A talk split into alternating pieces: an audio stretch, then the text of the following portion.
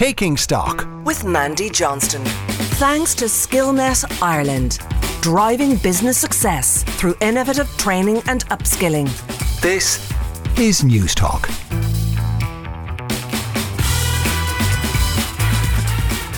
Hello and welcome to Taking Stock. I'm Mandy Johnston. I'll be keeping you company for the next hour with some more great guests and some interesting conversation. On today's show, we were contacted by one of our listeners on Twitter this week asking us to give the old Montrose Ryan Tubridy story a break. Sadly, we're not going to leave it completely alone, but I am going to be discussing it in a different way because I'm going to be discussing the relationship between RTE and politicians with former Communications Minister Denis Naughten. And I'll be asking him how that relationship works in real life. But the good news for our listener from Wexford is that we will be covering the issue that you did raise, which was the development in the US that there are now multiple whistleblowers with high clearances from within the US government who are coming forward with disclosures and information about UFOs and the knowledge around that. These are people who have worked and still work in government. So we're going to be joined today by Jeff Wise, who's a scientist, he of Netflix fame, and we're going to try and get an understanding of what's happening in the US Congress about this issue. And finally, we'll be digging into the world of the Wagner Group. We'll be talking about their origins and their leader. And if you want to get in contact with us about any of today's items, you can email us at takingstock at newstalk.com. I'm also open on Twitter at StockNT. So, we're going to start today by looking at what's going on in the US Congress in relation to highly sensitive and classified information because a whistleblower who happens to be a former intelligence official says that the US government has intact and partially intact craft of non human origin. Now, I know a lot of uh, a lot of the mainstream media don't cover this type of thing, but we like to ask questions here on taking stock, even if it is a little bit off the beaten track. And Jeff Wise is a journalist who specialises in aviation, adventure, psychology, and science. And many of you got in contact with us uh, the last time Jeff was on the program because it was a very interesting topic about uh, this issue as well. And Jeff is he of Netflix fame. He was a major part of that highly successful Netflix documentary, What Happened to Flight 370. And I'm delighted to welcome Jeff back today. Jeff, you're very welcome back to News Talk. Thank you so much for having me. Now, you very kindly uh, joined us the last time to explain to us what was going on over the skies of America when that balloon or blip that was blown out of the sky over Washington. And you explained to us what was going on at that time. So I'm hoping you'll be able to uh, untangle all of this for us as well. Uh, I mentioned in the in- introduction, this is all surrounding highly classified information uh, in the US. But can you start us off today by telling us who exactly David Grusch is? Because he's the guy who's at the centre of all of this. Well, right. So this guy is is saying, "Hey, I'm a high-ranking uh, U.S. intelligence official. I have the secret information. Take it from me. This is the real deal. There's like this alien spacecraft that the government has." Um, these are the kinds of claims that we've been hearing you know, really for decades. Um, and it all comes down to the credibility of this person. And unfortunately, I just think at this point it remains kind of in the realm of hearsay. Um, it's just not enough to really parse. If if there is more information that is there, I think it will come out, and I just don't think we're there yet. Mm. But that is an interesting point because uh, I heard a comment recently about people who spot UFOs always seem to be people with t shirts with no sleeves in them.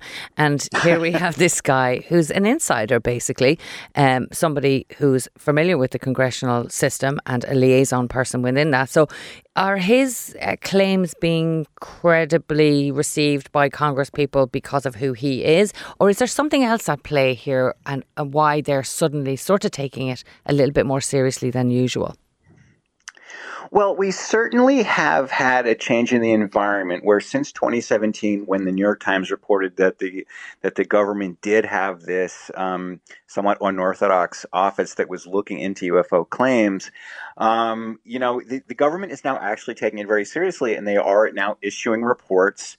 Um, and there are congressmen who are saying, "Look, you have to be open with us." You know, there's been rumors for too long. We, this, this secrecy is not really in anyone's best interest. Um, and so, we really do live in a time where the government is taking um, questions about UFOs seriously and is issuing, I think, very well grounded and thought out reports. However, I think the, the take home lesson as of right now is that nothing has been discovered that is inexplainable uh, or that in any way indicates that we're being visited by extraterrestrials. which is, I think, what really what people really want to know: mm. Are there aliens among us? Have they landed their spacecraft here? Mm. Um, and so you do get, and, and so unfortunately, we also live in a time in which the fringe has become mainstream. And so you have um, people making claims that are, are not, frankly, very serious, but that are being taken up by, say, Congress people. Now, if you say, I'm a member of Congress, that seems like you should be a serious person. But the, the fact is that we have deeply unserious people who are in Congress right now. We have some very fringe characters in Congress um, who are making, like, who r- routinely throw around um, just crazy claims. And so so it all has to be taken with a massive grain of salt. We just are in a very confusing information environment right now. Yeah, that's a really good point because a lot of these, as you say, marginal figures sort of want to use this maybe as an opportunity to hit the headlines. But if you park the the old, you know, did you find an aircraft and, you know, is ET on it? Park all that for a second and let's just talk about the government programs in, in relation to exploration or what might be out there. That could be an interesting thing, really, to see if the Pentagon or the US government uh, are, are coming to a point.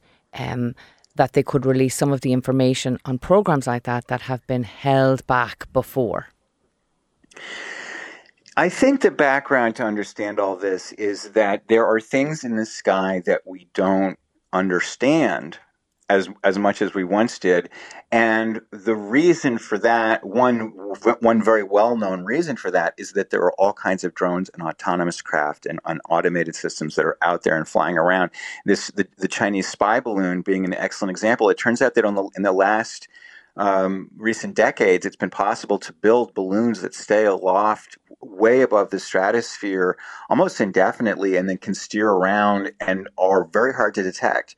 And so that's not an extraterrestrial, but it's something that is concerning, that is hard to detect, that you know the government really wants to know what is out there. Mm. You know, the truth is out there, as they used to say in the X Files. But what is it that is that is that thing? Um, and so there's a lot of interest in the government in saying, like, we're, we do not want to stigmatize reports of unidentified flying objects. We want to know what these things are because they might be hostile. They might be gathering intelligence on us. Um, you know, we've seen in Ukraine how you, these small um, or large uh, autonomous vehicles can really wreak havoc um, on conventional uh, war uh, forces. Mm. So we, we live in a time in which it's really important to understand a, a quickly changing environment, and part of that really overlaps with longstanding interest in unidentified flying objects slash extraterrestrials. Mm. Yeah, because there was a time that the only people who could, I suppose, afford to have have things up there were governments, and it would be involved in a massive program. But now, as you say, uh, the skies are in some ways becoming more accessible and utilised for things like warfare in a way that they haven't been before. You mentioned the yeah. Ukraine situation there. Um, Uh, is that war, you know, a particular one where they have used things like drones in a way that, you know, it hasn't ever interacted with war before? And is that something to do with how, I suppose, curious we are about this type of activity now as governments and, and national governments look at it a bit more? I think it's really driven home how transformative this technology can be and how widely accessible it is. And so you have Ukrainians and Russians alike deploying these commercial off the shelf hobbyist drones to drop hand grenades on each other. Mm. Um, you can blow up a you know million dollar tank with a thirty dollar um, UAV, and so you know um, amongst the um, suspects in some of these these mysterious balloons that have been you know uh, shot down over the United States are hobbyists, people who are taking off the shelf um, components and building balloons that can go up into the stratosphere, and they might just have like a little you know Wi-Fi payload or something, take a picture. Um, uh, but I, it, it's believed that some of the things that were shot down in the wake of that initial Chinese balloon were just hobbyists, or maybe even a toy balloon that got up high up there. And so it this technology is has become so powerful and also so inexpensive that it can really be opened up to any number of potential players. Mm. One of the other things we're hearing a lot more of is discussions about people like Elon Musk and Richard Branson, even, and uh, I suppose more business driven people rather than scientists with ambition to uh, not just go to the moon but land on it and colonize it. Do you think that that's brought a different dynamic into how people are looking at um, space activity or activity in the skies now? Yeah, it is really fascinating how democratized space travel has become. This idea that, you know, it used to be back in like the days of the Mercury program that was like, you know, the government would select the sort of best and the brightest and train them to a high degree and they were risking their lives. Uh, and now it's just, you, you have a checkbook with enough dollars in it, um, just we'll send you we'll send you to space, maybe even to the moon. Um, you know, the um, one of the um, guys who died um, in this, the Titanic submersible had just the previous year been up into space. Mm. So this all kind of becomes, you know, the sort of the realm of things that um, people with um, a sense of risk and some dollars uh, can can access. Mm. If you're just tuning in, you're listening to Taking Stock here on News Talk. I'm Mandy Johnston. I'm speaking to Jeff Wise, scientist and aviation expert. Jeff, you mentioned the the exploration um, in relation to the Titanic there and how that went disastrously wrong, and and a, a number of big businessmen, you know, sadly lost their lives. Uh, what what was your take on that activity? And do you think that uh, the new scrutiny that's being placed on those adventure, if we can call them adventure, adventurous, is going to halt that type of expedition in the future? Well, that's a great question. It, it, it, was fascinating to me how much of a hold that story took on the public imagination. You know, that story, you know, was a dominant story for about four days. And I think when a story really captures the imagination in that way, it signals that there's something else going on. Like this is really plucking our strings in a way that deserves some some inquiry. And, I, and, to me, I think the theory was that it sort of encapsulated so much that's going on in our society right now. You've got these this you had this kind of like smooth talking charismatic snake oil salesman who was saying hey i've got this great technology. Don't look too deeply at it. You know which was so redolent of the whole like theranos scandal or the WeWork mm. scandal or or frankly elon musk taking over twitter and saying look at me. I'm so smart. I can do anything. Don't worry about the consequences and and then you have these you know super rich people who are just so happy to be fleeced who are just so you know um, credulous and and willing to you know put their money and their lives on the line. We've seen again with Theranos and WeWork and um, so many other high tech um, you know, Pied Piper schemes where, you know, people just go along and, and, and the, the rest of us are kind of along for the ride where these, these crazy technologies get touted and then, you know, just destroy so many people's life savings.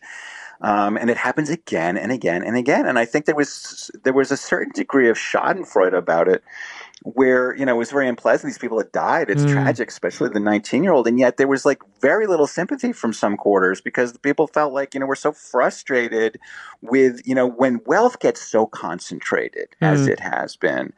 Um, and I think it's worse in my country than yours, frankly. But um, you know, eh, when, when, so much power gets concentrated in the hands of so few, and these so few seem so reckless and cavalier, mm um, it bec- and and the rest, and we all pay the price Absolutely, for this recklessness. Yeah. I got to tell you, we're not devoid of Schadenfreude here in Ireland. It's it's uh, there's a little bit of it going on in relation to another story that we'll be talking about later on in the program. But I just want to go back, if I can, Jeff, uh, to the original story that we had you on to talk about because I'm really interested in getting your views on this, and I don't really think I'm there yet. I want to mm. kind of go through three different headlines from stories over the last number of days. Just Congress doubles down on explosive claims of illegal UFO retrieval. Congressmen suggest UFOs may be ancient civilization. Top officials have first hand knowledge of UFOs. Why do you think this is happening now? I think it's happening now because we are in a fast changing information environment in which technology, mainly the internet, also mobile computing, has given people the ability to, to hear what they want to hear. Mm. I think we live in an environment that is um, it, it it's it's very amenable to delusion. It like if you want to believe in your weird delusion, there is someone who will tell you that you're right. Mm. Uh, and you know, and this Chat GPT is very interesting to me because if if you ask it a question, it almost says like, yeah, yeah, sure, that's right. You know what I mean? It's very easy to get reinforced in beliefs that are appealing to you. Yeah. So, and frankly, I think the odds that there's actually extraterrestrials visiting us um, is much lower than the odds that some um, publicity seeking, you know, used car salesman who got himself elected um, to Congress from Florida um, and just is trying to like get his, himself in the headlines through whichever way he can and knows that this is a hot button topic that will get eyeballs and clicks. Um, I think it's about clicks, frankly. I think it's about people wanting to to hear the salacious or you know outrageous story. Um, that's good. That and that's that's that's great, Jeff, because you've you've um, you've actually answered my last question, and we've run out of time. I was going to ask you, do you think is there life out there? But you clearly think it's something else that's going on. But look, really appreciate you taking the time to be with us today to give us your insights. That was Jeff Wise, journalist specialising in aviation, adventure, psychology, and science. Jeff, thank you so much for being with us again. Always a pleasure. Thank you. You're listening to News Talks Taking Stock. Join us after the break and we'll dive into the world of the Wagner militant army and its exiled leader. That's all after this short break.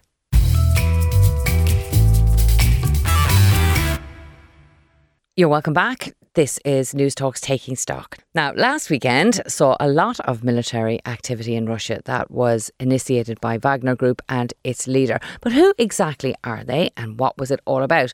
Well, joining me now to give us a deeper insight into what might lie behind the organisation is Jen Kirby, who's senior reporter with Vox. Jen, you're very welcome to News Talks Taking Stock.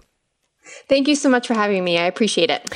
Now, Jen, can you start us off by just providing our listeners and myself with a brief introduction to the Wagner Group itself and uh, where it started off and what were its origins? Sure, absolutely. So um, the Wagner Group is uh, a private um, military company, but exactly how private it actually is has always been uh, a source of of um, of debate. But they ultimately got their start in um, 2014, or at least their uh, purported start. Uh, there were rumors, of course, during Russia's um, initial intrusion into the Donbass in 2014 and also annexation of Crimea of these so called little green men who were um, armed um, individuals who uh, weren't wearing any insignia. And sort of the, the, the, rumor kind of grew from there of this organization known as the Wagner Group. Um, and from there, they uh, expanded and basically, um, you know, were active in Syria and now have been um,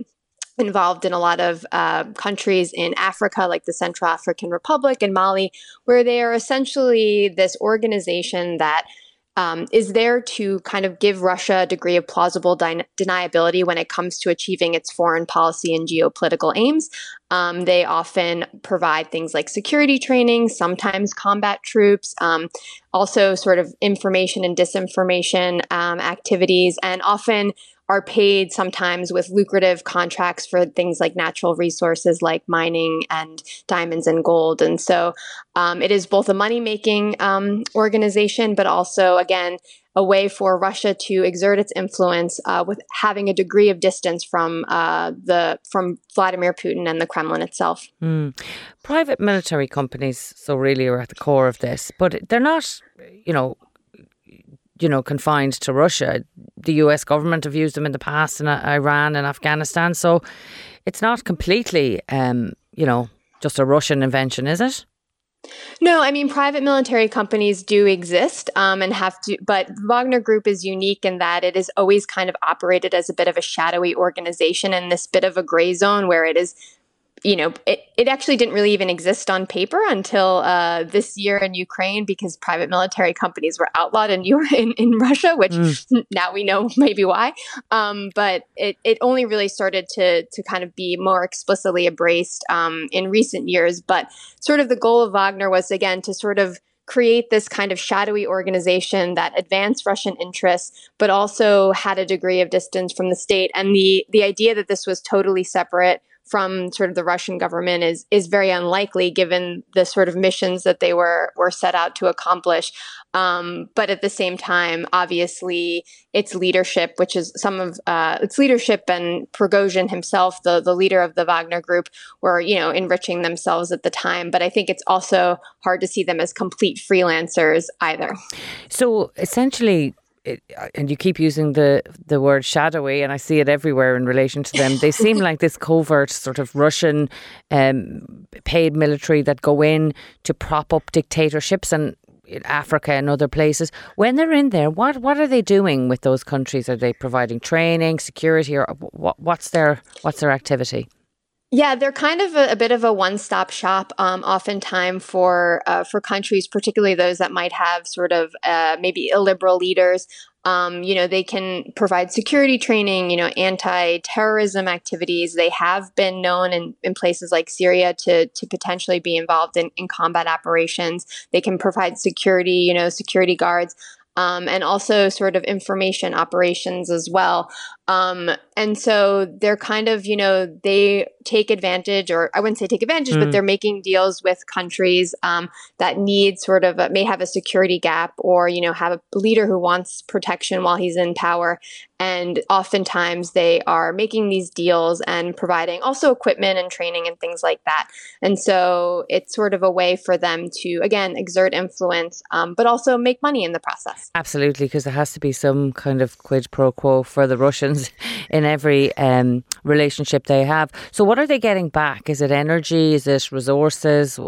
And presumably allies? Yes, absolutely. So definitely, um, you know, oil, energy fields, things like that. But again, these, um, you know, mining, gold. If you, you know, the United States, um, uh, just this week put out a, a, warning about sort of the the connection of gold, for example, to to the Wagner group. And so they use these these resources, which in some ways gives them a degree of, of power, right? They're not just getting like a, a you know money they have now controlling sort of an asset and a resource that they can continue to to use. And so those are the kind of deals which again also makes them hard to to dislodge or to um, to sort of weaken because they they gain a foothold there in a pretty substantial way. And Jen, what of their leader Prigozhin himself? Um, where did he emerge from? Uh, what's his background? Yeah, so he is a bit of an interesting character. Um, he was originally a, a hot dog seller um, in his his background, but he grew up in St. Petersburg, and you know he was actually um, imprisoned. He um, for I think street robbery, and he emerged from prison and sort of around the fall of the Soviet Union. So a real time for sort of mm. opportunists, mm. and I think that's exactly what Prigozhin is. And so he again was a hot dog seller and got into this uh, sort of catering business, and that is how he made a connection with Putin. Um, and he started winning some lucrative contracts to cater for, you know, uh, schools and government. And kind of from there, he became, you know, he is an oligarch. He has ties to Putin, but he's always been a bit of an outsider as well because of his background. Um, so Putin kind of, you know, in bringing him in, in his inner circle, sort of saw him as, you know, a guy who had connections and kind of could be the person to do maybe some of the Kremlin's dirty work with again that degree of plausible deniability.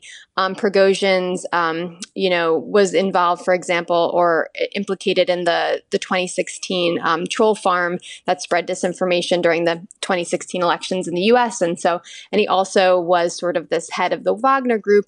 And you know, exactly whether he was the true founder, of course he claims to be, and, ex- and exactly how much he was calling the shots um, was always a little bit unclear. Although obviously this weekend um, and the events that happened mm. in Russia sort of sort of made him uh, his sort of leadership of it much more clear. Absolutely, we're going to get into last weekend's just a second. But if you're just tuning in, you're listening to News Talks Taking Stock, and I'm speaking with Jen Kirby, who is the senior reporter with Vox.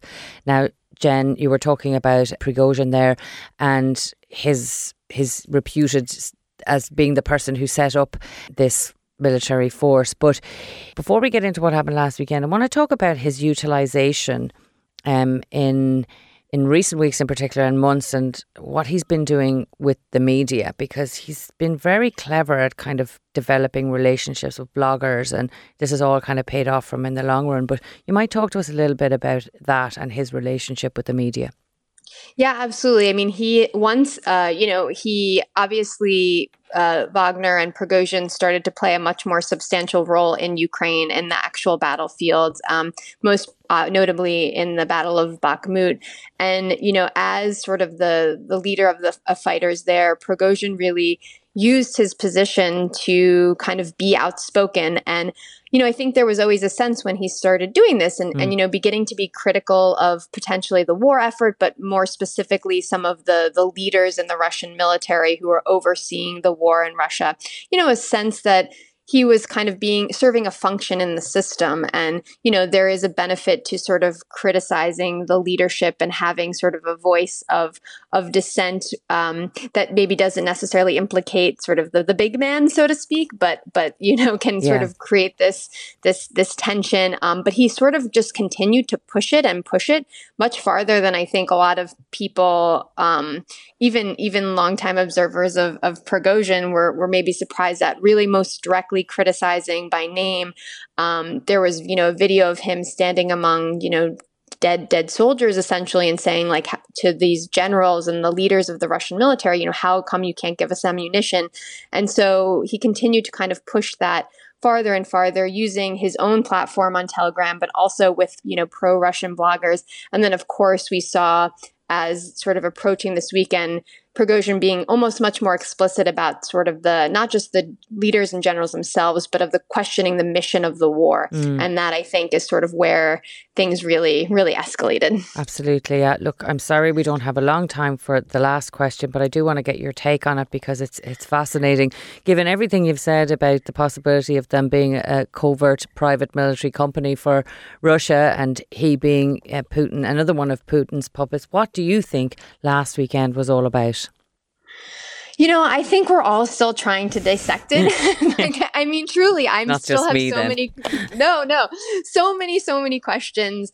And I think, you know, it, it seems, in the whole way that it played out is just so remarkable. But I think it does seem clear that Prigozhin was was trying to get attention. And of course, there has, you know, it sort of seems to be his primary motivation was as Prigozhin was getting, you know, a little bit more aggressive in his criticism, uh, maybe getting a little bit too big uh, for his own ambitions. The, you know, Russia, the Russian government kind of put out this directive that would have brought Wagner fighters into the Russian military and sort of kind of taken away Prigozhin's center of power. And he seems to have this is sort of seems to have been the trigger mm. for why he staged this rebellion as sort of a pushback to this. Now, ultimately, it was unsuccessful, and that that's sort of the option available to him now.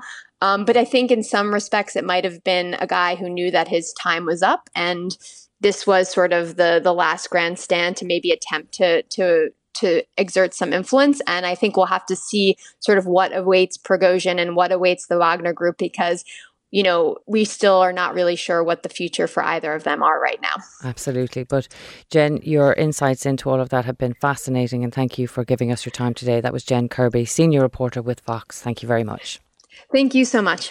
You're listening to News Talks Taking Stock with me, Mandy Johnston. Coming up after the break, Denis Naughten, a former Minister for Communication, lifts the lid on the relationship dynamic between politicians, the government, and RTE.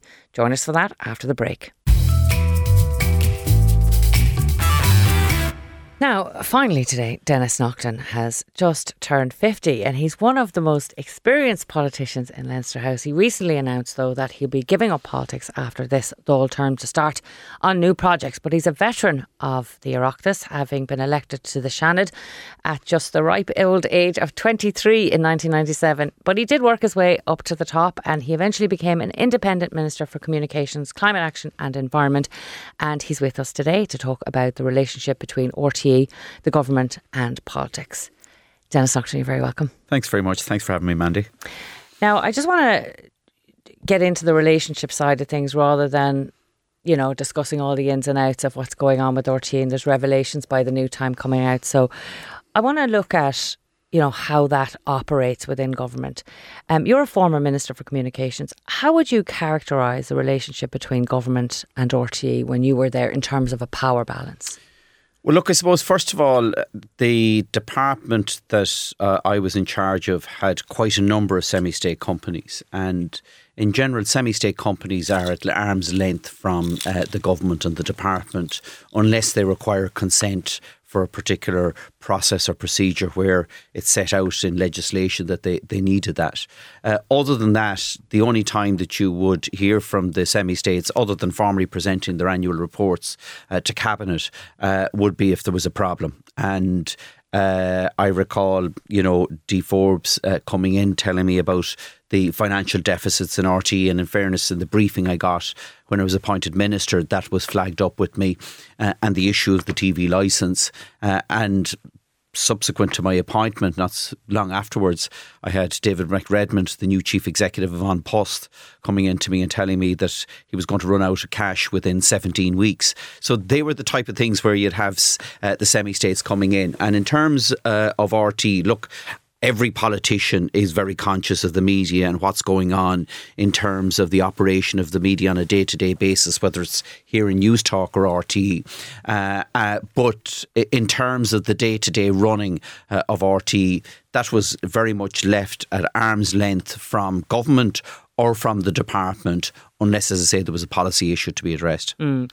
And you said you really only heard from the semi states when there was a problem, and the problem in this case was financial, and that remains the case now. Um, but we've now discovered that. Uh, despite the fact that there are financial problems and despite the fact that they have been banging down the door of government for many decades, they also didn't have the structures to deal with the finance that they did have. Do you now look back and sort of question some of the stuff that they told you at the time and think, well, was that even accurate? Absolutely, and it's it's not just me, I suppose. Uh, one of the positive things that was done um, in the government after the economic recession was the establishment of New Era. And it was within the NTMA, uh, and it was an advisory service for ministers in terms of the operation of the semi state companies because they had a commercial remit, uh, you know, and how could you thoroughly and robustly investigate what they were requesting in terms of whether the numbers added up or not, you know, without going out to external sources and then you compromise that. So the new era was established. And I have to say, Eileen Fitzpatrick and the team in New Era were absolutely excellent. And I worked very closely with them in terms of the work that we were doing with An Post uh, at the time. And there was major restructuring taking place uh, in An Post. But there was always the feeling within government that the that RT weren't really committed to the type of root and branch restructuring that was needed. It was all about headline cuts, you know, uh, staff cuts, rather than a root and branch restructuring the organisation, seeing what its priorities were. It's supposed to be a public service broadcaster. Why not focus uh, on that? And, and I think why, why, do you think that was? Why do you think they weren't capable of the agility that maybe An Post were? As you see, you keep mentioning them, so I'm detecting that you think An Post went one way. But the reason I'm using An Post is because that was the other crisis that I was dealing with at, at, at the time with, as minister. The third crisis that I was dealing with was uh, Bord uh, and I was directly involved in trying to deal with the restructuring uh, there. And that's a company that has absolutely transformed itself in the last number of years. Some of it forced upon it because of circumstance, uh, An Post because of financial circumstances had to do it. But there was never really the view that within government circles anyway that RT was really committed to the type of radical reform that was needed for an organisation going into this century. It was very much uh, based on the uh, ethos that was there at the establishment mm. uh, of, of, the the station, which was very different and is a very different organisation should have a very different uh, purpose uh, today. And I suppose you had people that had come up through the organisation that had been promoted into senior management and there wasn't probably enough of outside thinking coming into it. Okay, that's you know? interesting. So, not enough business people coming into the journalism, media environment to bring their expertise. Yeah, and maybe one of the things that I tried to do uh, as minister was to try and bring that mix in at board level and bring different experiences and, and perspectives in uh, at board level, and that's the role a minister would have uh, in terms of, of the ethos and culture with any semi-state organisation. Why do you think, when it comes to funding RT in a public service broadcaster, why do you think that it's been so difficult for successive governments to, to actually solve this issue? Well, look, look it's, it's very simple in relation to it. Like the deficit in RTE was as a result of a collapse in its advertising uh, revenue. Uh, and that was as a result of the economic. But you uh, could argue that the collapse in their revenue, um, you know, that was something they should have been able to deal with as well, because other organisations in the media have had the same type of collapse. Absolutely. And other organisations have had to radically restructure uh, the way they operate because of that. And RT, I think, have felt that they had the safety net of the TV licence. They just go cap in hand into the Minister of the Day, my predecessors, and say, oh, look, we need an increase in the TV licence. Now, there was no minister uh, that was had any uh, touch with reality was ever going to increase the TV license in the depths of an economic recession where there was cutbacks all over the place and we were going to increase the TV license that wasn't going to happen and then as I came in uh, to office you had the situation where you had the water charges which had been forced through the Dáil and then after the election the government was forced to to back down uh, on the, the whole water charges. So increasing charges in another area when there was uh, a, a, a um, a, reversal of policy in terms of, of, water charges wasn't going to happen. And of course, remember, I also got landed with the bin charges debacle uh, at the time uh, as well. And that was, I suppose, in the first 12 months in uh, office, that was the one challenge that I was trying to grapple with was the, the bin charges because we had only got a stay of execution, so to speak, for 12 months uh, in relation to it. So they were the priorities that were being dealt with at the time. You had RTE looking for an increase in the TV license. You had An Post looking for an increase in the price of a stamp, mm. which they did get, but it was part of an overall restructuring plan and a root and branch restructuring. An easier sell when you have those things to offer together. Absolutely. And and and you know, I had something that I could go to the, the Minister for Finance, the Minister of Public Expenditure and Reform with in terms of, well, look, this is what we we're getting uh, in return uh, for that.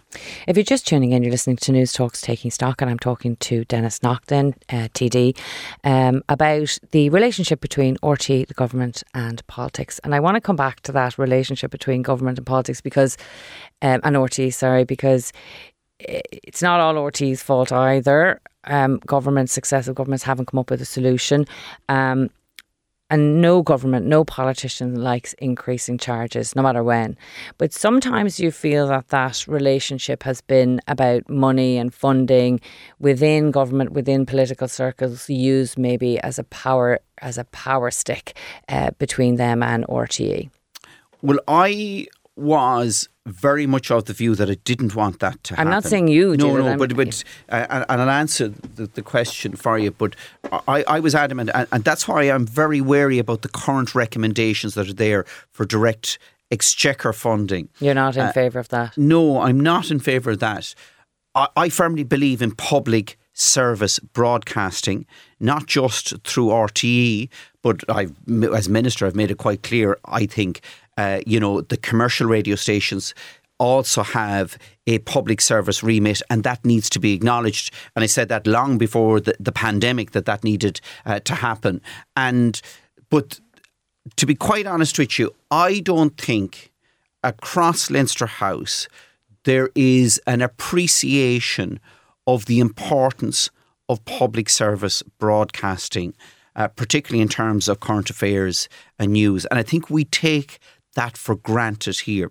And like all you have to do. And why is, do you think they don't appreciate it? Why do you think that they because don't I understand? suppose we we have been lucky here in terms that we have, you know, in general, an unbiased media in this that is politically neutral, uh, so to speak. Like if you go to the United States, like or across and, the water, yeah, the across the water in terms of the print media, the United States in terms of the broadcast media, see where it's so polarized, mm. and, and one of the things that I think was probably one of the most significant reports in terms of public service broadcasting in this country was the report by Martin Fraser into the uh, the government uh, strategic communications unit, uh, and in that report, this is the former Secretary General yeah, of, the, of, the, of the government, yeah, and it was an investigation into the setting up of their own government unit. Yes, yes, and Martin Fraser in that report made it very clear that for democracy to thrive, you had to have a sustainable public service uh, broadcasting network across the country. And he didn't just focus on RTE in relation to that. It was on the broader viability of, of uh, commercial and uh, the public sector, broadcasters in this country. And I remember talking to Dee Forbes uh, and Doherty after that, and I said, look, this is a vital report, and this is something that you really need to latch onto and pursue, where you have the top civil servant in the country making the case for you. And I think you need to build on that now and get that communication strategy out there But that didn't happen. No. Um, and we see over the last few days, you know, how effective RTE is at from a corporate level in communications. You know, you know, a five year old child would nearly do a better job than they've been doing uh, over the last week. It has been horrendous to look at it from the outside. You mentioned there earlier that your perception maybe that RTE have felt the license fee was a safety net for them, um, and maybe that inculcated a sense of entitlement within the organisation. That's my interpretation, uh, and one that I've voiced on many occasions. And I should point out that I was a government press secretary, so I, I have had relations with the uh, RTE uh, for a time. But I want to ask you a little bit, um, Deputy, about what's happening now at RTE and the revelations that are being made. Have you been surprised by the lack of governance that we've seen over the last week? Absolutely. Even uh, even today. Yeah, uh, I have been absolutely flabbergasted with what uh, has been coming out, and and did you see any element of that uh, when you were minister? And just remind us what what years were you there? So I was minister from 2016 to 2018. No, I didn't. If I did, you know, I would have asked the likes of New Era or someone to go in uh, and thoroughly go through uh, the books uh, in relation to it and I would have asked New Era to go into some of the other semi state companies and do reports for me. So I wasn't shy uh, about doing that. If I had any suspicion in relation to RT, uh, I would have done that. But remember the context uh, at the time. Uh, and that was right across the broadcasting sector. Everyone was saying that advertising revenue had collapsed. Mm. And, you know, it was clear because An Post collected the TV licenses, it was clear there was a huge drop in the number of people buying their TV license uh, as well. So the figures were there, the overall headline figures were very obvious. So it wasn't obvious to me, you know, that there might have been other things going on behind the scenes. And the one thing that really annoyed me was finding out at the weekend about this barter account. Uh, and potentially the amounts of money uh, that have gone through it, and some of the revelations that we've heard, not just in terms of Ryan Tubridy's salary, but other things that have gone through uh, that have been built into that uh, barter account. And, you know, that really, really has infuriated me as someone who had gone to cabinet, who had secured additional money uh, for RTE to try and help to deal with some of the deficit as they were involved in the reform programme. Mm. If you were back there and you were minister now, what would you be doing? What do you think uh, Minister Catherine Martin should be doing now? I think uh, Catherine Martin, I think, is in a very, very difficult uh, position uh, at the moment because, first of all, we need to get answers, um, and those answers have not been uh, forthcoming, uh, and I've been really disappointed this week with the lack of information that's come out, and I think uh, that makes Catherine Martin's job all the more difficult that that information uh, is not there. And I think you know she's going to have to look at all of the management and corporate structures within uh, RTE now.